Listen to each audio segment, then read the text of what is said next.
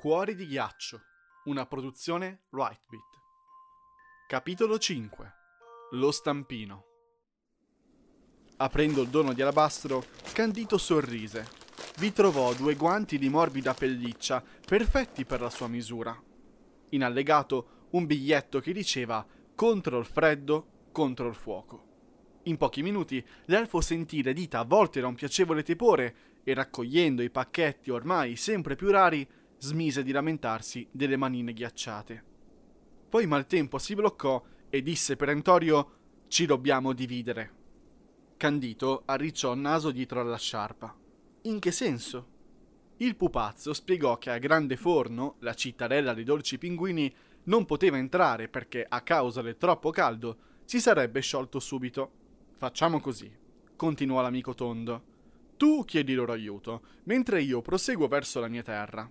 Convincerò la nostra comandante, Capitan Bufera, a darci manforte. Fu così che presero strade diverse. Grande Forno era un igloo gigantesco fatto di mattoni biscottati da cui svettava un comignolo che disegnava improbabili traiettorie di fumo colorato. L'elfo ne seguì la scia, arrivando dritto a destinazione. Come alcuni pennuti dondolarono accanto, rimase basito perché non sembravano curarsi della sua presenza. Con occhi sbarrati si muovevano frenetici, starnazzando in preda a pura pazzia. Il piccoletto si fece strada nella neve mista a zucchero. Cosa accade? domandò sbracciandosi verso un pinguino che, bloccato, fissava il vuoto. Lo hai perso, stampino! esclamò questo, poi zampettò lontano. Candito sospirò e parcheggiò la slitta all'ingresso ignorato dalle creature stravaganti, entrò a grande forno, ammirando l'unicità dell'imponente struttura. Lungo la calotta interna erano scavati minuscoli loculi da cui centinaia di pinguini vocianti impastavano, lanciandosi mattarelli e sacchi di farina. Molti altri invece disponevano una quantità esponenziale di dolciumi crudi su nastri mobili di liquirizia. Attraversando il torrido forno al centro dell'igloo in pochi secondi i biscotti ne uscivano cotti per poi venire impacchettati e spediti altrove. Candito passò un paio di minuti a osservare questo complicato processo, poi d'improvviso il caldo si fece più intenso e l'elfo iniziò a sudare. Si sbottonò la giacchetta, si tolse il berretto, la sciarpa e i guanti e si riparò in un angolo. Poi il silenzio. Dall'entrata giunsero due pinguini, uno, molto gobbo e completamente bianco, nascondeva qualcosa tra le zampe. L'altra era alta e slanciata, un paio di occhiali inforcati sul becco e al collo un grembiule dorato.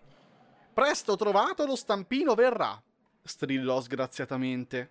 Un mormorio generale risuonò quando il pinguino bianco e gobbo fece un passo indietro, mostrando a tutti cosa stava covando. Un pacchetto. Tutti portateceli, è pieno di grandi forno la neve di questi. Candito si sentì come in un déjà vu e con coraggio saltò fuori dal suo nascondiglio urlando Fermi, non fatelo! E chi questo? domandò la pinguina. Chi siete voi? le rispose con stizza. Di grande forno i reali, Artide Antartide siamo, e sei tu nostro da ora prigioniero. Con un movimento della pinna, la pinguina Artide ordinò di catturarlo. Poco dopo si trovò ingabbiato all'esterno, tra altissime teglie forate incrostate di zucchero bruciato, mentre tutti i pennuti lo circondavano. Non toccate i doni, vi prego, devo portarli a Borgo Regalo. Regalo a Borgo? ripeté Antartide avvicinandosi. A cosa è Natale Babbo successo? Candito, come era successo con gli orsi, gli raccontò della sua missione e il pinguino ascoltava interessato. Senza commentare, si allontanò verso Artide. L'elfo li vide litigare. Lei addirittura gli stampò uno schiaffo sul becco.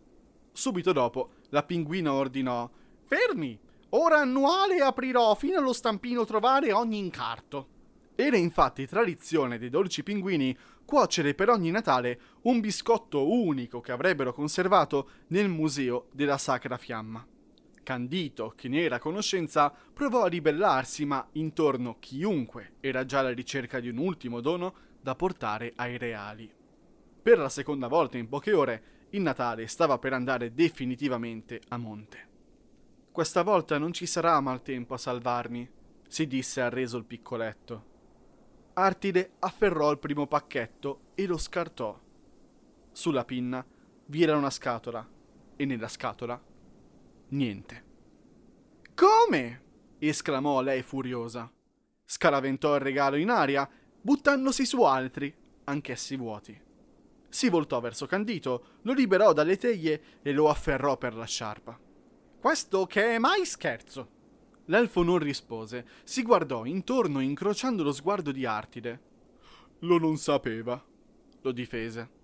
La pinguina strinse con vigore la presa, poi le sue pupille si allargarono e premette una pinna all'altezza del cuore di Candito. Seguì uno strappo. Lo abbiamo stampino! urlò la pinguina, mostrando a tutti la spilla a forma di berretto che fino a poco prima stava fissa sulla giacchetta del piccoletto. L'elfo cadde a terra mentre tutti i pinguini rientravano starnazzanti a grande forno. Come se si fossero improvvisamente dimenticati della sua presenza, venne abbandonato in mezzo alla neve zuccherata. Si alzò e osservò i pacchetti aperti e vuoti. E adesso? pensò. Il suo cuore batté forte e svenendo intravide in lontananza la sagoma di un pupazzo di neve.